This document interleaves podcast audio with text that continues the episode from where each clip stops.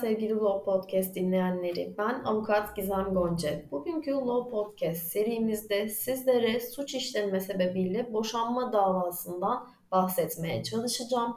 Türk Medeni Kanunu'nun 163. maddesinde özel boşanma sebebi olarak suç işleme sebebiyle boşanma davası düzenlenmiştir. Bir önceki Law Podcast serimizde özel boşanma sebeplerinin neler olduğunu detaylı bir şekilde izah etmeye çalışmıştık. Fakat tekrar üzerinden geçmek gerekirse özel boşanma sebepleri zina, pek kötü davranış, hayata kast, onur kırıcı davranış, haysiyetsiz hayat sürme, suç işleme, akıl hastalığı ve terk olarak e, ayrılmıştır. Hepsi Türk Medeni Kanunu'nda ayrıntılı bir şekilde düzenlenmiştir. Siz hangi sebebe dayanmak istiyorsanız mutlaka dava dilekçenizde bunu ayrıntılı bir şekilde belirtmeli ve kanıtlayacak delillerinizi de sunmanız gerekiyor. Suç işleme aynı zamanda Türk Medeni Kanunu'nun düzenlediği nispi bir boşanma sebebi olarak da karşımıza çıkıyor. Peki nispi boşanma sebepleri nelerdir? Bunlar Türk Medeni Kanunu'nda hangi boşanma sebeplerinde karşımıza çıkar? Şöyle izah etmek gerekirse suç işleme, haysiyetsiz hayat sürme, akıl hastalığı ve evlilik birliğinin sarsılması nispi boşanma sebepleri olarak karşımıza çıkmaktadır. Bunlara da mutlaka dikkat etmemiz gerekmekte. Türk Medeni Kanunu'nun 163. maddesi hükmüne göre eşlerden biri küçük düşürücü bir suç işler ve bu sebeplerden ötürü onunla birlikte yaşaması diğer eşten beklenemezse bu eş her zaman boşanma davası açma hakkına sahiptir diyor. Bu da çok çok önemli bir hüküm. Peki biz suç işleme sebebiyle boşanma davası açmak istiyorsak bunu nerede açmalıyız? Nasıl bir dava dilekçesi hazırlamalıyız? Kısaca bundan bahsetmek istiyorum sizlere.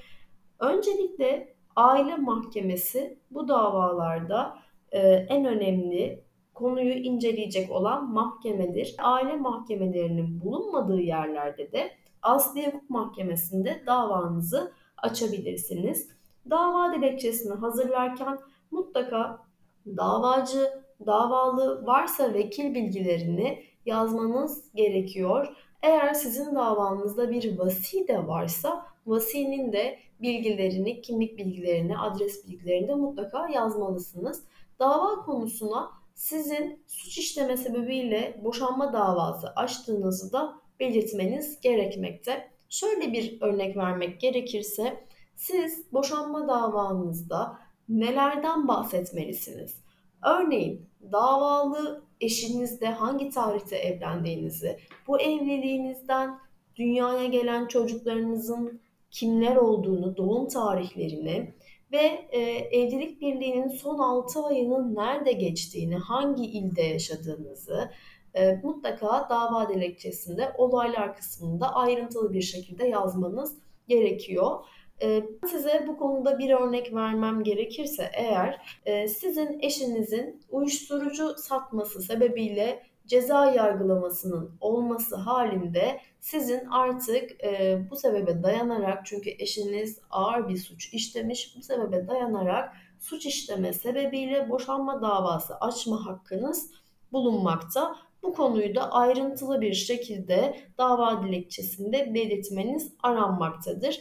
Elbette şöyle der Yargıtay kararları da bu davada yani eşinizin suç işlediği konusunda kesinleşmiş bir kararın da olduğu aranmaktadır. Yani burada suç işlediğinin bir ispatı olmalı. Herhangi bir şüpheye yer kalmamalı. Bu da çok önemli.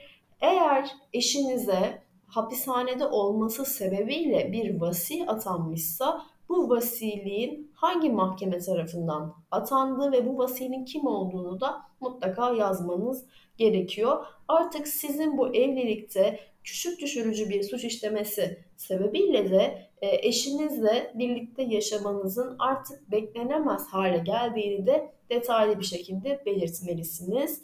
Ve artık sizin e, taleplerinizi, örneğin boşanma talebiniz vardır, çocuklarınızın velayeti talebi vardır, çocuklarınızın eşinizle kişisel görüş, kişisel ilişki kurulması talebiniz vardır. Maddi ve manevi tazminat talebiyle beraber ayrıca hem kendiniz için hem de çocuklarınız için nafaka talebiniz vardır. Bunların hepsini mutlaka dava dilekçesinde neticeyi talep bölümünde ayrıntılı bir şekilde yazmalısınız. Sizin talep etmediğiniz hiçbir hususu, hiçbir kalemi hakim kendiliğinden e, karar veremez. O yüzden siz nafaka talebinde bulunmazsanız kendiniz için hakim bu konuda sizin için olmayan bir talebinizi değerlendirip nafakada vermez. Bu konulara mutlaka dikkat edilmesi gerekmekte.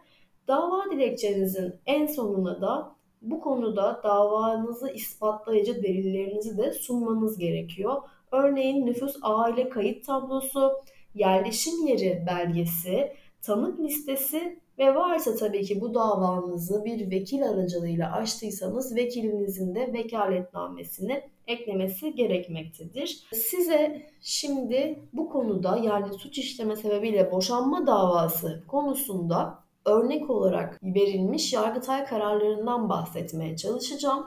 Bir Yargıtay kararı şöyle der. Eşlerden biri küçük düşürücü bir suç işlerse diğer eş aynı dava içinde terdikli dava açabilir. Yani bu ne demektir? Kısaca bahsetmem gerekirse hayata kast, pek kötü veya onur kırıcı davranış, suç işleme ve haysiyetsiz hayat sürme belirlenen özel boşanma sebepleriyle bu kabul edilmediği takdirde evlilik birliğinin sarsılması sebebiyle boşanma talebinde bulunabilirsiniz.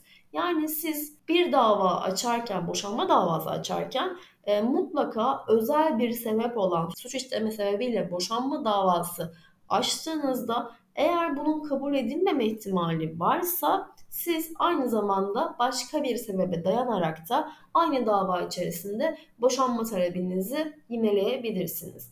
Bir diğer içtihat şöyle demekte küçük düşürücü bir suç işlemenin boşanma sebebi olabilmesi için eylemin evlendikten sonra yapılmış olması gerekmekte.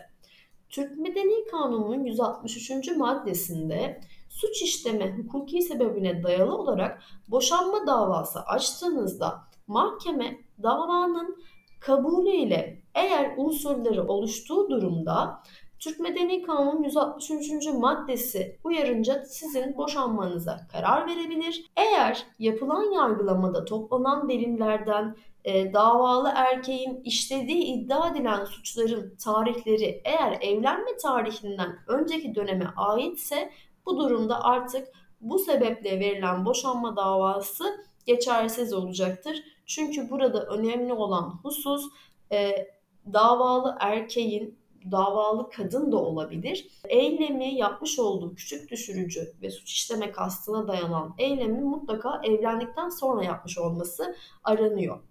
Bir diğer konu ise, bir diğer içtihat ise suç işleme sebebiyle açılan boşanma davası konusuz kalmışsa aile mahkemesince karar verilmesine yer olmadığına karar verilir. Ne demek bu karar verilmesine yer olmadığına karar verilmesi?